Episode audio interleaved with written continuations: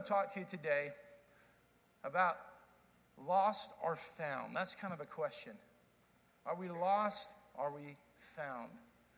The Japanese twentieth century culture, it's changed somewhat, but in the twentieth century, in the imperialistic type of government they were under, loyalty to the emperor, loyalty to the state was everything. And that's what made uh, th- this army, the Japanese army during World War Two, so difficult to battle.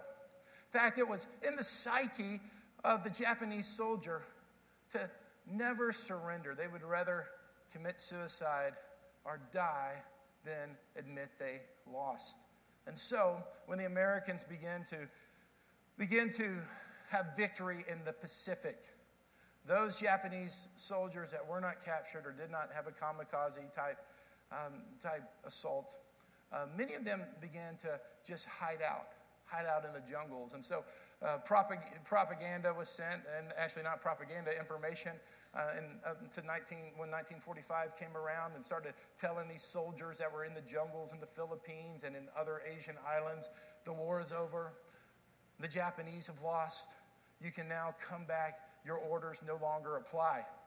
But there were a segment of these soldiers who believed this was this was not true propaganda. And so they, they were not going to surrender. One in particular stayed on one of the Philippine islands. There were three of them, and one got captured, one got killed, and there was one remaining soldier who stayed at his post following orders that he received in early nineteen forty-five, and he stayed there for twenty-nine years.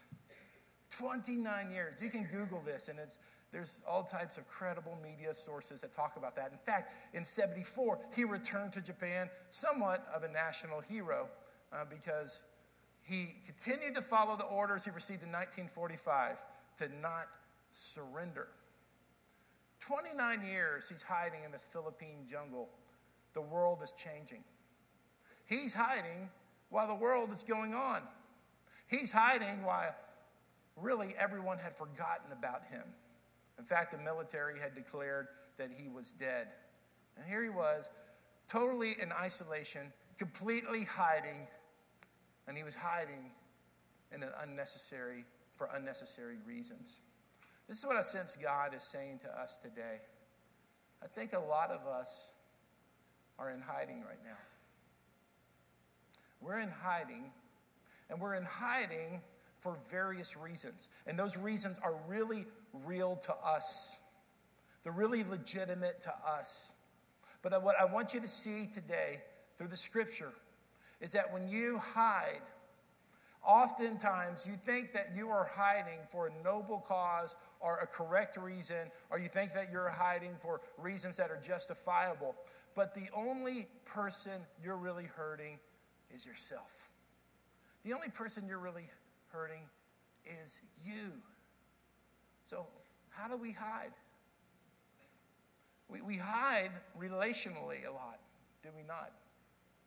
Have you ever just known people, or you've been this person, I think I've been this person too, that just relationally just kind of fall off the grid, and you wonder, man, we, we haven't we haven't heard from Joe in forever. Have you seen Sally? She's not around anymore. It's not like this person announced, hey, I'm leaving and I won't be around, you won't see me for a while. The person just kind of goes off the grid, doesn't return calls, doesn't return texts. We do that for a lot of different reasons. Sometimes it's because there's a relational problem with someone and resentment is built up.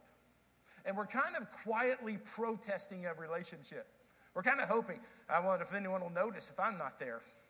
Will anyone notice if I don't show up? And it's like this unfair test we're giving to people we love. We're expecting them to read our minds and read our intentions and read our hearts. And so we just kind of disappear. And when we do that, We we sabotage a lot of things God has given us in our life before. We just disappear for reasons that are legitimate to ourselves, but may not be helpful. Sometimes we disappear by generally being disengaged. You might physically show up somewhere. You might physically show up at your job because you want to get your paycheck, but you're not engaged anymore. They've got your body, but they don't have your heart. They've got your physical matter, but they don't have your uh, attention or your effort, and you're just disengaged. You're just showing up at the family family dinner. You're just showing up at the church. You're just showing up. You're physically there, but you're hiding.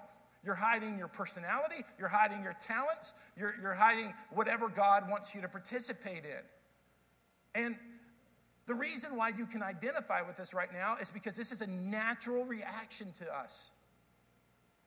We've all done it before. Some of us are more susceptible than other people, but we we have just said, I am not going to put my heart into that relationship.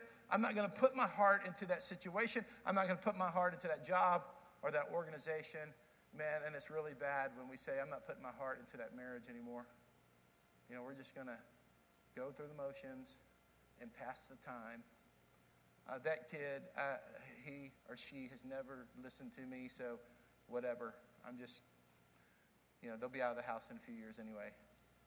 I'm just going to let time pass. And we are hiding. A lot of, a lot of times the reason we hide is because we have a natural instinct. When we receive and feel an emotion that we don't like, we initially say, I'm not going to feel that again. I will not be vulnerable again. I will not try to be funny again because no one laughed at my jokes. I mean, that's not real heavy, but that helps us understand. I go through that every Sunday because my jokes, they hit about fifty-fifty. Whatever the case is, we, we just say, we just say, I don't want to experience that emotion again. I don't want to experience rejection again. I don't want to experience that scrutiny again, so I'm not going to lead anymore. The problem is, when we hide, we think we're hurting other people, but we're really hurting ourselves. And we're hurting God's call on our life.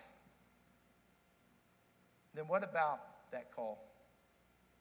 Because a lot of us, it's not just that we're hiding relationally. We're hiding from the call of God on our lives. And when I talk about the call of God on our lives, we immediately, because of yesteryear, start thinking of the vocational call to ministry, like to go live in a foreign country or to quit your job for the ministry. No, I'm not talking about that. I'm talking about the stuff you know you're supposed to be doing right now. There's gifts God's given you. There's relationships God has chosen you to be connected with that He has assigned in the kingdom your perspective, your leadership, your personality to be the key to someone else. And when you hide, the people God has placed in your life are less of who He wants them to be because He's chosen for us to be connected relationally. So, what are the reasons that we hide? Now, I could come up with a lot of different reasons, but I thought it would be most helpful today for us to look at three stories in the Bible where people hid. And so let's go to Genesis chapter three.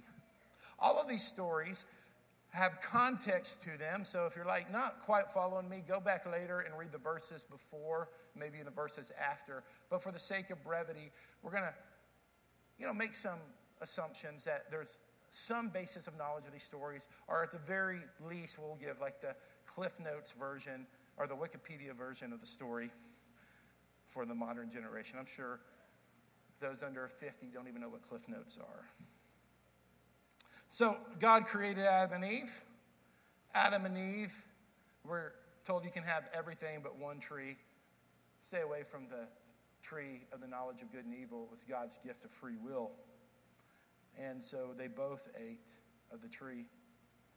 And then they were aware of their sinfulness. One of the curses we receive under sin is we realize, we realize that we're not holy.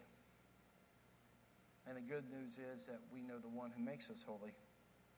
But between the time of the revelation of sin and the revelation of salvation, Adam and Eve felt really, really exposed. So we go to Genesis chapter three, verse eight. It says, this is after the fall, after Adam, Adam and Eve had fallen. The man and his wife heard the sound of the Lord. This is chapter three, verse eight. Sound of the Lord God walking in the garden at the time of the evening breeze. Now, let me just give some commentary here. This is a tender verse here. I know all of our work schedules and school schedules don't fall a eight to five type of, some of you are third shift, night shift, and all that. But generally, we work during the work day, and then if we're blessed, we get to end our days with people we love. Share a meal, share a T V show, or spend time with the Lord. That's a blessing too, is it not? For those of you who are living by yourself, you're not alone. God's presence is always with you. And here it was, they're ending the day with God seeking them out.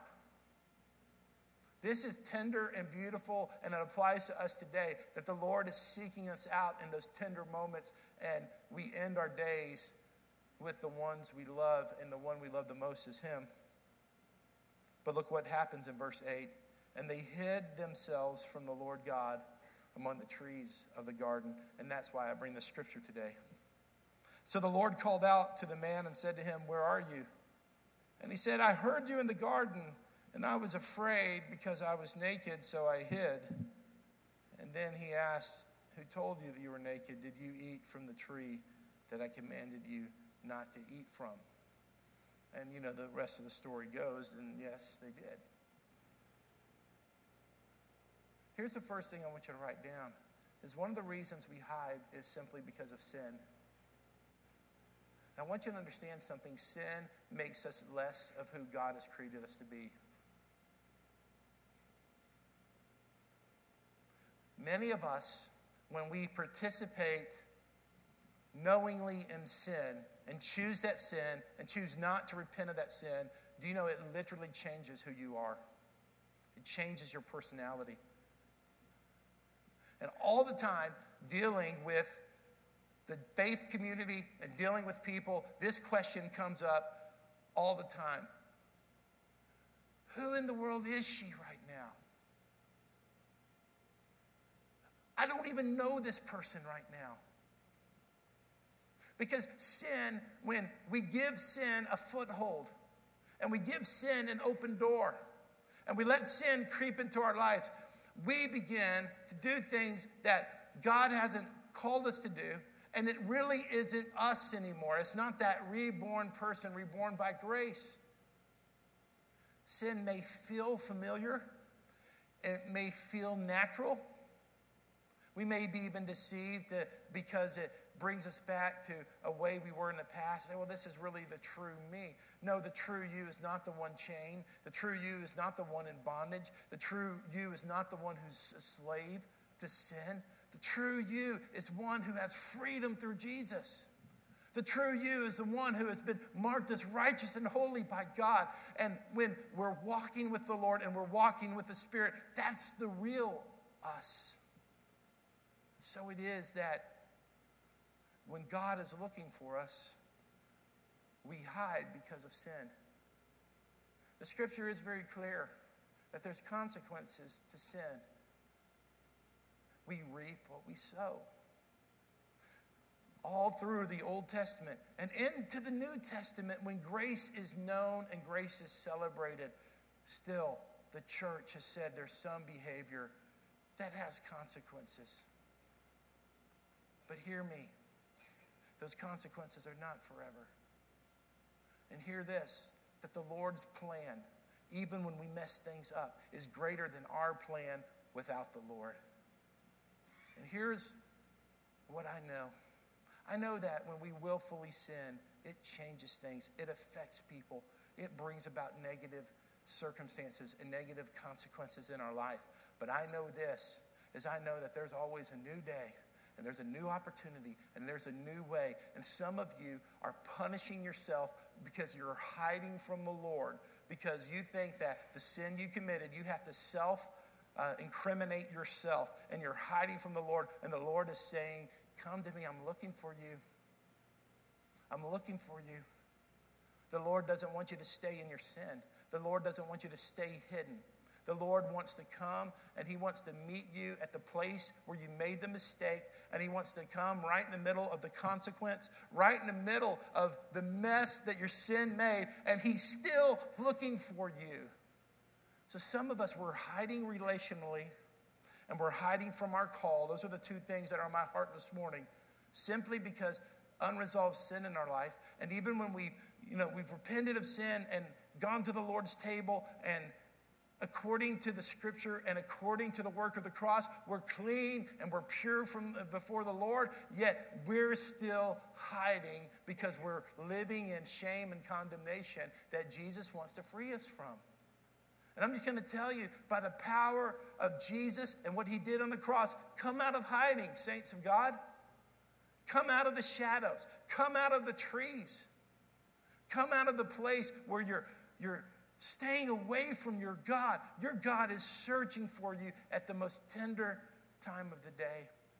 And he wants to have fellowship with you. And no longer do we need to sin because, excuse me, no longer do we need to hide because of sin. Here's another reason we hide. We learn this from the life of Saul. Because of fear. We hide because of fear. And every single creature fears something. There's no one who's fearless. We just, we just learn to be courageous. Courage does come in the form of a fearless attitude, but we're only fearless because we had a fear. So fear is that enemy we all have to look in the eye, and through the power of Jesus, we have to overcome. Know that he's overcome for us. Israel wanted a king. So the Lord relented. Isn't that interesting? The Lord said, I'm going to give you a king. And he found someone in the land who was physically taller than anyone else. His name was Saul. He had the family connection. He had the physical attributes. He had everything that you're looking for in a leader. And yet, even with all of the human advantages, without the courage of the Lord and the favor of the Lord, he walked in fear. So we go to First Samuel ten, chapter ten, verse seventeen.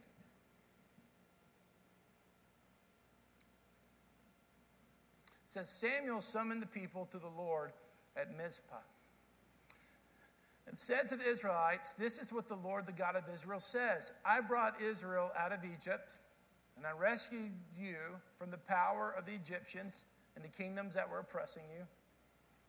But today you have rejected your God who saves you from all your troubles and afflictions. You said to him, you must set a king over us. Now, therefore, present yourself before the Lord by your tribes and clans. And Samuel had all the tribes of Israel come forward, and the tribe of Benjamin was selected. And then he had the tribe of Benjamin come forward by its clans, and the Matrite clan was selected. Finally, Saul, son of Kish, was selected. Now, I want you to just see this. Or like this is this huge selection process where all the, the leaders of the clans all gathered. And there's always a leader of every clan, just so you know that. That's all through the Bible. You always have to have a leader in every clan. Every little group has to have a leader. All the leaders showed up. And God said, of all the different tribes, I'm going to I'm going to pick this tribe. And of this tribe, I'm going to pick this family. Of this family, I'm going to pick this man. I mean, this is quite a selection process. This is quite a selection process that the Lord is using the prophet for. And you would think at this point, Saul would be feeling good and enthusiastic about being chosen and ready to take on the challenge. But look what happens. But when they searched for him, they could not find him. He was hiding. They again inquired of the Lord, has the man come here yet? The Lord replied, there he is, hidden among the supplies. They ran and got him from there, and when he stood among the people, he stood a head taller than anyone else. And Samuel said to all the people, do you see the one the Lord has chosen? There is no one like him among the entire population. And all the people shouted, long live the king. Here it is in the midst of this human talent and human recognition and this very detailed and sounds like effective selection process, the one whom God has chosen was hidden. The one whom God was chosen could not be found. So even though everyone else recognized the qualities, we can suppose that Saul didn't see the qualities that Samuel or God saw in him. So he was afraid. How many of us this morning are hiding because of fear? Fear of not being accepted, fear of not being effective, fear of the consequences it's going to bring to our life, fear of missing God. We could list our fears over and over and over again, and I could list twenty or thirty fears today, and I still would be missing some fear relevant to you. Because we all have our fears, and those fears cause us to hide. And I, I just want to speak to you, man and woman of God, no longer should you hide because of a fear in your life. Because you have the God who's loved you and created you and has empowered you. And if God has called you into something, he doesn't call you to fail. Even when things don't go our way. Even when the outcome is not what we imagine. Even when the temporary circumstances seems to show that, wow, this is not the outcome preferred, desired, or expected. If you trust God as sovereign and you trust God has a plan, that even our failures in the natural, he makes us a winner through those. So really, if we really are centered on the scripture and centered on God's plan, there's no reason to fear. We have no reason to fear. Let's look at the third story today. Third story is the story of Gideon. And I want us to look at, you can write this down, doubt. Here it was that God, again, heard the cries of his people. And when he heard the cries of the people, one of the primary ways biblically God answers the prayer of his people is by raising up great leaders. Also, a way God judges his people is raising up bad leaders. I just let that sink in for a second. You pray that through. God blesses his people with good leaders, and God judges his people with poor leaders. Often through the Old Testament. And you see that pattern through the New Testament too, because in the New Testament church, there were very distinct leaders for the distinct churches. James led the church in Jerusalem. Paul and Barnabas led the church out of Antioch. And here it is that God heard the cry of his people. People who were under oppression. People who were under judgment. And God chose this man named Gideon. And we'll pick up the story in Judges chapter six, verse eleven. It says, the angel of the Lord came, and he sat under the oak that was in Ophrah, and which belonged to Joash, the Abizarite. His son Gideon was threshing wheat in the wine vat in order, here's the word again, in order to hide it from the Midianites. He was doing his work at night, hiding, hidden. Verse twelve, then the angel of the Lord appeared to him and said, the Lord is with you, mighty warrior. Now that's quite comical to think this guy is in the middle of the night. Most likely he's doing his work in fear of being caught. So he's not exactly in the natural, this great mighty leader, warrior guy. And here he is in the middle of the night. And the Lord says to him, the Lord says, the Lord is, the angel of the Lord says, the Lord is with you, mighty warrior. Verse thirteen, this is how Gideon responds. Gideon says to him, please, sir, if the Lord is with us, why has all this happened? Do you just feel the skepticism here, the cynicism, the disillusionment? In fact, those are all words that I considered using, and we settled on the word doubt. But all those things kind of create this stew, does it not? Gideon is a lot like uh, the younger generations in every generation. I'm not picking on the younger generation now. I'm I'm I'm taking at every spot of history, the younger generation seems to question things. If the Lord is with us, why has all this happened? Right? If the Lord is with us, why has all this happened? And so, in verse thirteen, he says, where are all his wonders that our fathers told us about? They said, hasn't the Lord brought us out of Egypt? But now the Lord has abandoned us and handed us over to Midian. This is the sense of disillusionment and sometimes the generational um, sense of anger that comes up. I don't want to hear about Egypt, what's happening right now. I don't want to hear about our past history, what's happening right now.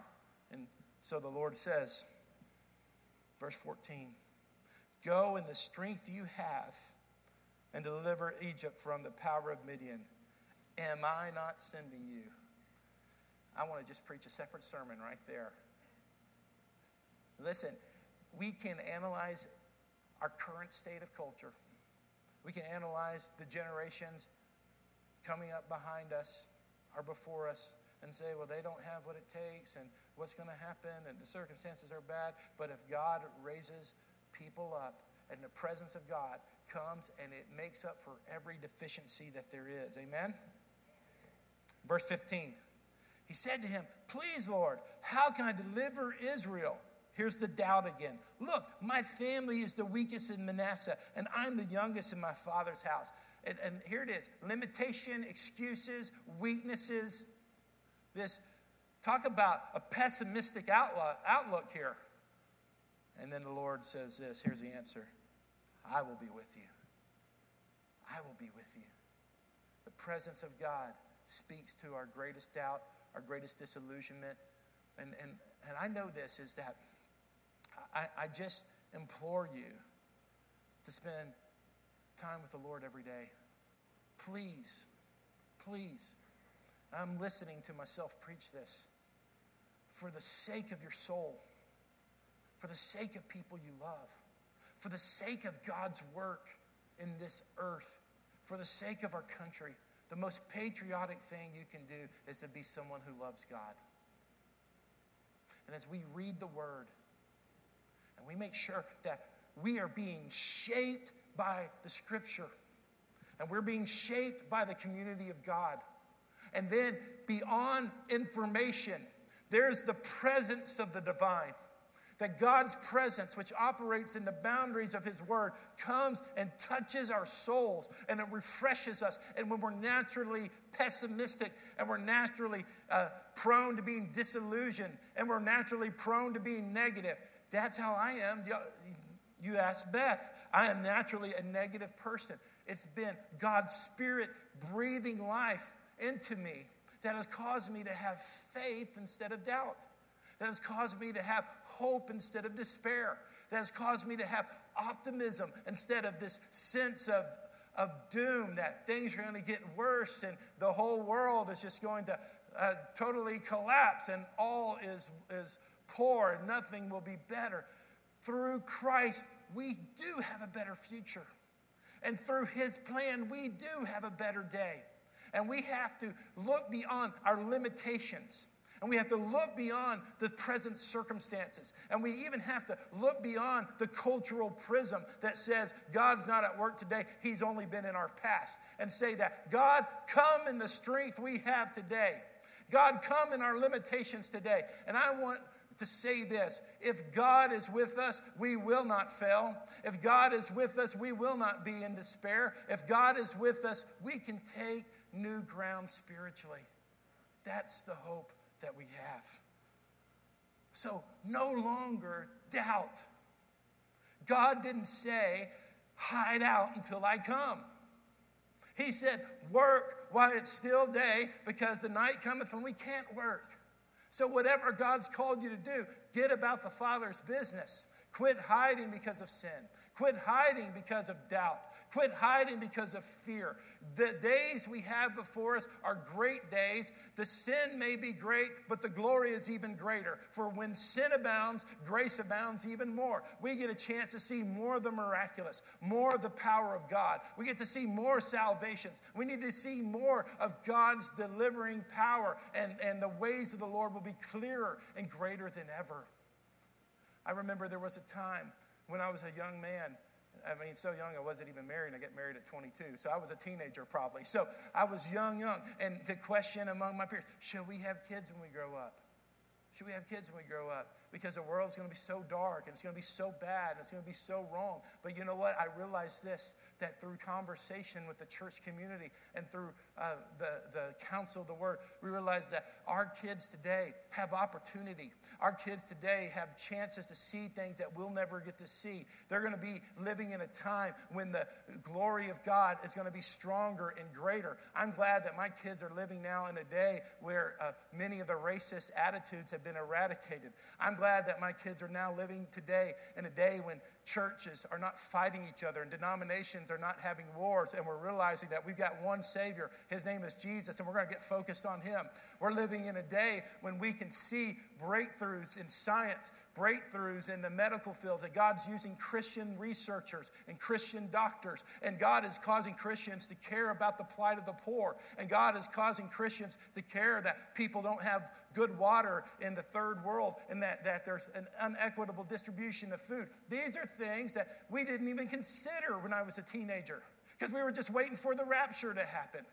Can I tell you that God is raising up his church? He's raising up his people. He's raising up a new generation to do the work of the Lord. And we will not hide because of sin. And we will not hide because of fear. And we will not hide because of doubt. Because the Lord and his presence is leading us to a greater day. All right.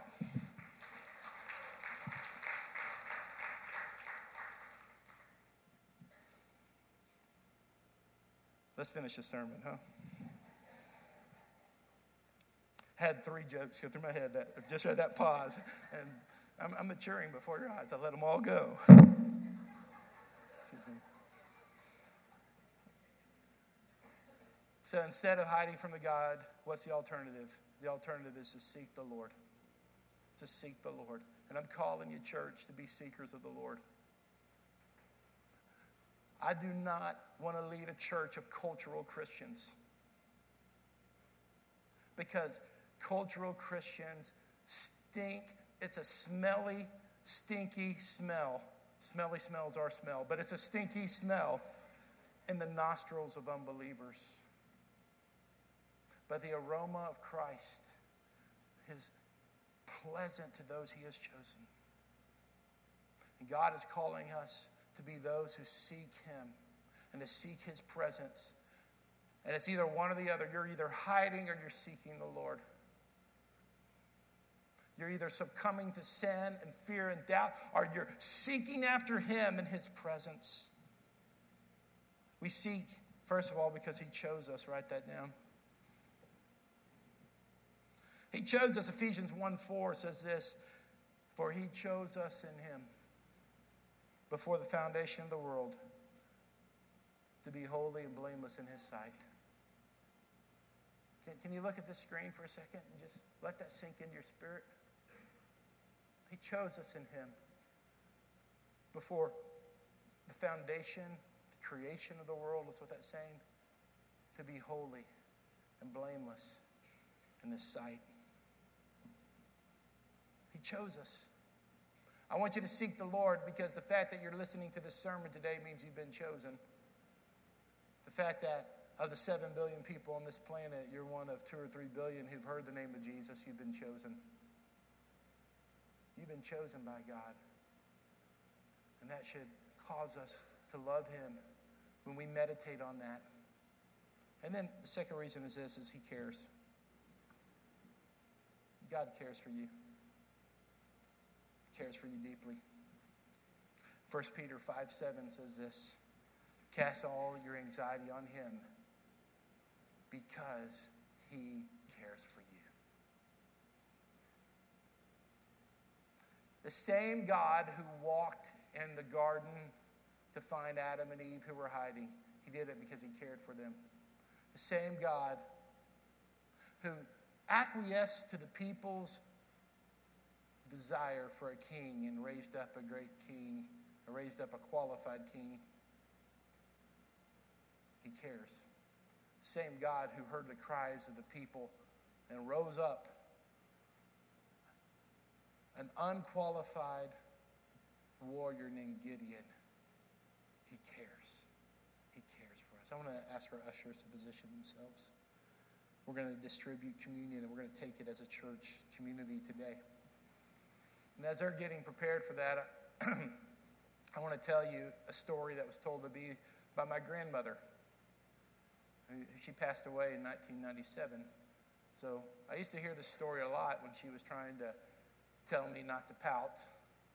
And so what I remember of the story, I now tell you. Her brother's name was Charlie.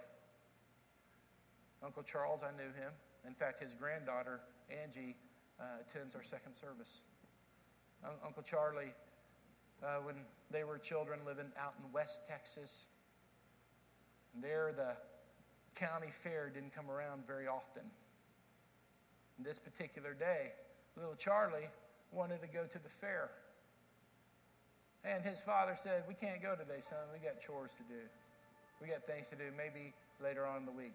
Maybe in a few days." And as children often do, Charlie got so upset that he went to do his chores, but he really didn't do his chores. You know what he did? As he hid. And he hid on part of the farm where he knew he wouldn't be found easily. So some time passed, and Charlie's sitting there by himself, and he hears his father yell, "Charlie! Where are you, Charlie?" And that little boy sat there and just pouted. Said, "He don't know where I am. He didn't know what I'm doing. I'm not going to respond." So again, he yells, "Charlie! Charlie!" And little Charles didn't listen. Third time, "Charlie, come back, come back." Charlie didn't come back. So like it often happens, little Charlie got hungry. Decided it was time to go back. Some time passed. So he went back to the main house. And as he gets to the main house, the father says, "Where have you been? Where have you been? The Johnsons came by with their horse and buggy on the way to the fair, and they wanted to take you. And I yelled and yelled and yelled and tried to get you to come back because I wanted you to go." And he missed his chance to go. The heart of the Father is yelling out your name. Some of you are hiding. And you think you're punishing him. And you think you're really showing the church community or the family or your spouse or whatever. I'm, look, I'm hiding, and you know they're missing out on me. But guess what? You're the one that's losing. The heart of the Father saying, "Come back, come back." Now let's pray about that.